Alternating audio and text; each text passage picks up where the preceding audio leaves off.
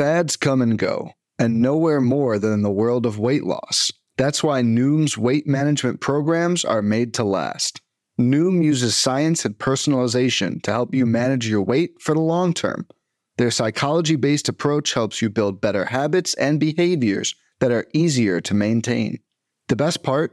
You decide how Noom fits into your life, not the other way around. Sign up for your trial today at Noom.com. That's N O O M.com to sign up for your trial today. Welcome to the First Pitch Podcast, brought to you by PitcherList.com, your daily morning podcast, updating you on everything you need to know to win your fantasy baseball league. Here's your host, Jake Crumpler. What's up, fellow fantasy managers? Welcome back to another episode of the First Pitch Podcast brought to you by PitcherList.com. My name is Jake Crumpler, and it's the weekend, so as always, I'll be taking over for Bubba as the host of the weekend editions of the podcast. You can follow me at Jake Crumpler on Twitter and can find all of my work at crumplerbaseball.com. Let's dive into everything baseball related from Friday, July 28th. We'll start it off as always with our transactions, injuries, news, and notes from around the league. Our only IL placement was catcher Jonah Heim landing on the 10 day IL with a left wrist tendon strain. The injury seems pretty serious. Heim will attempt to rest and rehab the tendon and hope to return and play through some pain. However, if he's unable to play through the pain, he will require surgery and be done for the season. Mitch Garver is expected to take over behind the plate in Heim's absence in Texas. In terms of transactions, the White Sox traded starting pitcher Lance Lynn and relief pitcher Joe Kelly to the Dodgers. In return, the White Sox received minor league starter Nick Nastrini, minor league reliever Jordan Leasure, and outfielder Trayce Thompson. Lynn will enter the rotation in need of a change of scenery, while Kelly will be a back end option, but likely won't factor into saves for the Dodgers.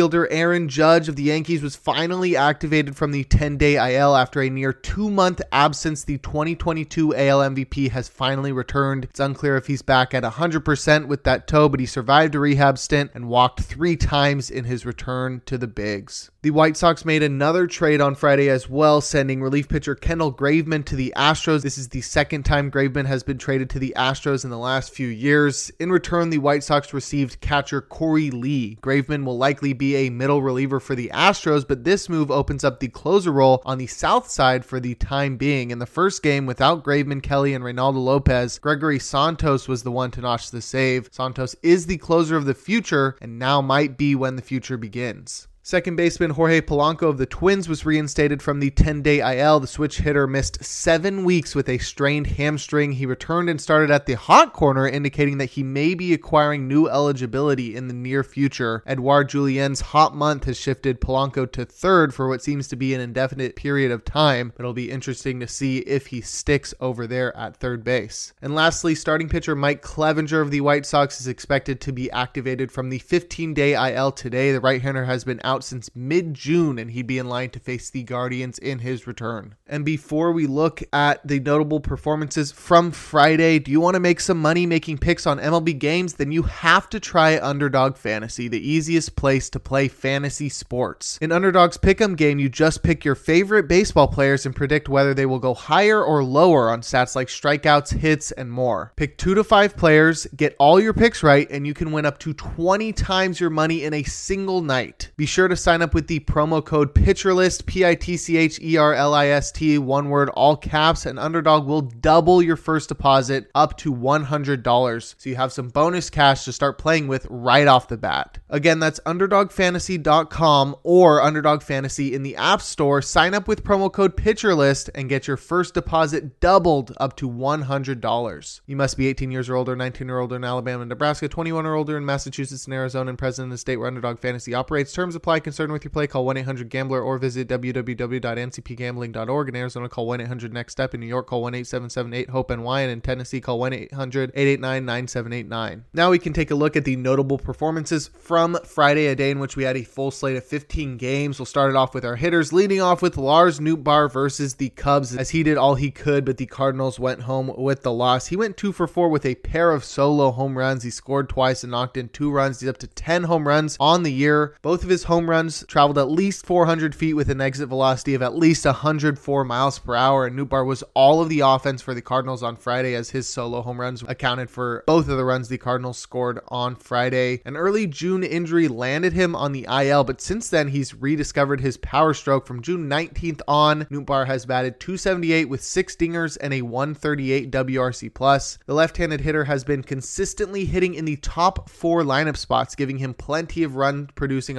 around Nolan Arenado and Paul Goldschmidt. On the year, Nootbaar has even thrown in some speed with seven swipes thus far. Nootbaar's just 55% rostered in Yahoo leagues and should be getting more love with his power, speed, and discipline combination. Abraham Toro also had a big day in Atlanta. He went three for four with a home run while knocking in four runs. It was his second home run of the year and it had an exit velocity of 106 miles per hour. Toro was just recalled earlier this week and has already gotten off to a hot start. Prior to his promotion and subsequent outlashing of offense, Toro was batting 288 with six home runs and five steals at AAA. However, that was only good for a 106 WRC plus due to the offensive environment of that level. The most interesting part, however, was that he was exhibiting great plate discipline metrics, walking 11% of the time while striking out less than 16% of the time. If he can transfer that patience over, it'll definitely play. At this point, he's likely not much of a factor in fantasy, but if Toro can stick in the lineup, display the power he showed on Friday and the discipline he showed in the minors, he could become a deep league ad. And lastly, we've got Brandon Lowe in Houston. He went two for three with a run, a home run, three RBIs, and a steal for the combo meal. He's up to 12 home runs and five steals now. Lowe is in the midst of another semi lost season plagued by injuries and underperformance. However, there may be some hope on the horizon that he can start tapping into more power. Not only is Lowe barreling the ball more than 11% of the time, but he's also pulling the ball more than ever and hitting the ball in the air at the highest rate of his career. And while that strategy is likely to keep his batting average comfortably below 250, it's a perfect recipe for hitting long balls. Since returning from a month long IL stint in early July, Lowe has been on a tear. Since Independence Day, he's batting 273 with three homers and a 155 WRC plus while striking out less than 18% of the time. That bodes well for his production across the board. And if the balls start flying over the fence more often because of his pull heavy fly ball approach, we could witness a full return to form for the second baseman. If he can stay on the field, Lowe will be one of the best power producers at the keystone position in the season's final two months. But if you'd like a breakdown of the notable hitting performances on Friday, check out the daily batters box article over on pitcherlist.com. Now we'll head to the mound and look at the notable starting pitching performances, opening with Grayson Rodriguez versus the Yankees as he helped the Orioles to a win, tossing six and a third scoreless innings. He allowed just three hits and two walks while striking out four. He racked up 12 whiffs with a 29%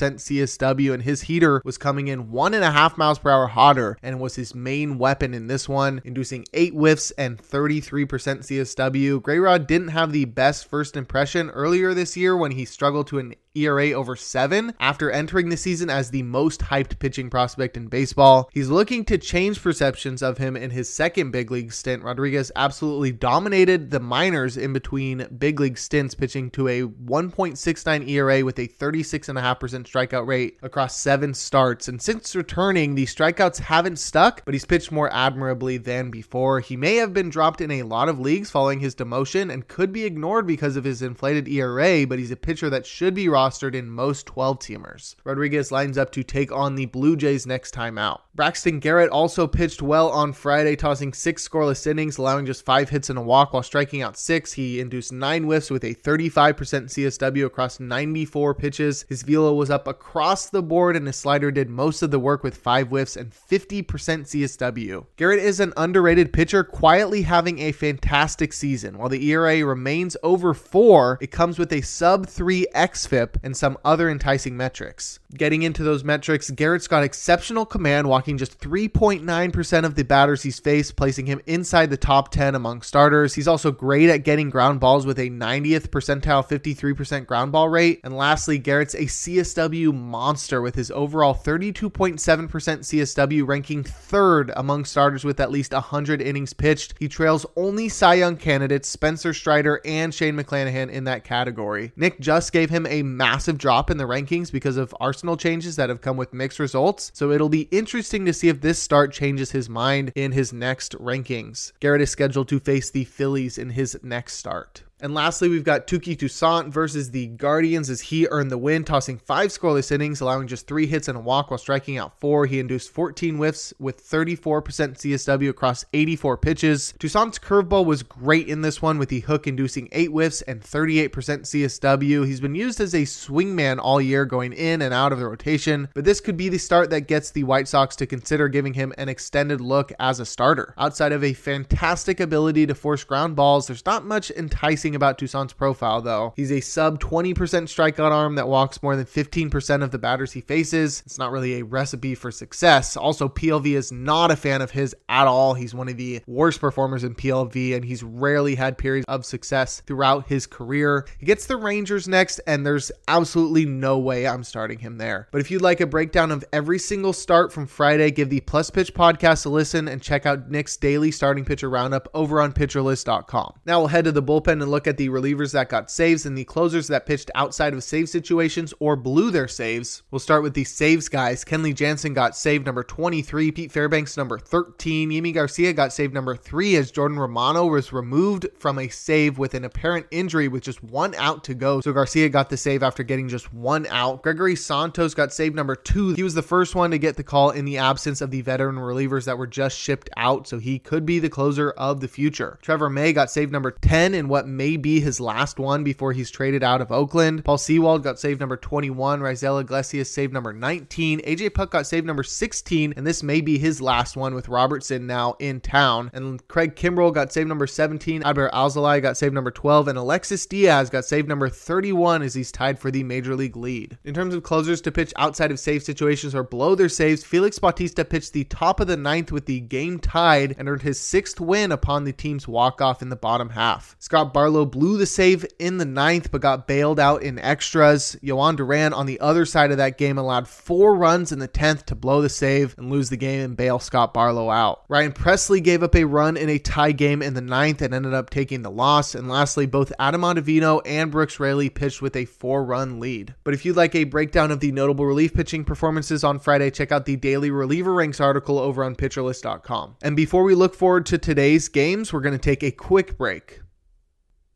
When it comes to weight management, we tend to put our focus on what we eat, but Noom's approach puts the focus on why we eat, and that's a game changer. Noom uses science and personalization so you can manage your weight for the long term. Their psychology based approach helps you build better habits and behaviors that are easier to maintain. And they help you understand the science behind your eating choices and why you have those cravings. Noom's personalized courses are easy to follow and will help grow your confidence with tools you can put into practice on day one. The best part? You decide how Noom fits into your life, not the other way around. And based on a sample of 4,272 Noomers, 98% say Noom helps change their habits and behaviors for good. Try Noom today and see the results for yourself. Sign up for your trial today at Noom.com. That's N O O M.com to sign up for your trial today. Now we can look forward to Saturday, July 29th, a day in which we'll have another full slate of 15 games. My matchup of the day is Taj Bradley versus Hunter Brown. Both of these teams are fighting for playoff spots, and Bradley and Hunter Brown are both bright young pitchers that have been pretty solid this year. In terms of probable starters, we've got four guys in the auto starts tier, including Aaron Nola in Pittsburgh, James Paxton in Boston, Bailey Ober in Kansas City, and Yu Darvish versus the Rangers. Our probably starts tier has seven guys, and that's where we'll find our streamer of the day in Johnny Cueto versus the Tigers. He's looking to have another second half run like he had last year as he's controlling his fastball beautifully. I'd also keep an eye out for Brandon Pfaadt versus the Mariners. That lineup isn't too scary, and Pfaadt was pretty solid in his return to the majors. In terms of hitter suggestions, I would go A's and Rockies hitters in Coors. The A's are sending Paul Blackburn to the mound, so target left handed hitting Rockies, and the Rockies will be sending Chris Flexen to the mound in his Rockies debut, so I would target left handed hitting A's hitters. And I'd also keep an eye out for Twins hitters versus Jordan Lyles, who is 1 in 12 on the year with a 6 plus ERA. So there's got to be some left handed hitting Twins guys out there that could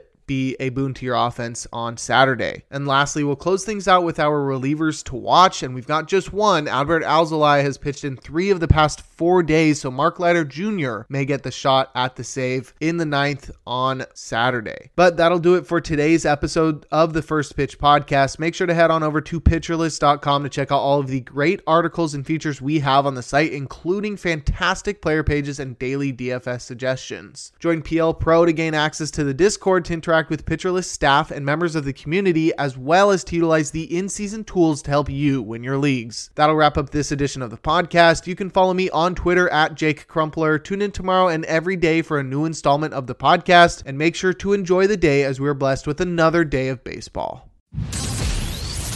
This has been the First Pitch Podcast, brought to you by PitcherList.com. If you enjoyed today's episode, rate us on iTunes, follow us on Twitter at PitcherList, and help support what we do by joining our Discord with PitcherList Plus at PitcherList.com slash plus.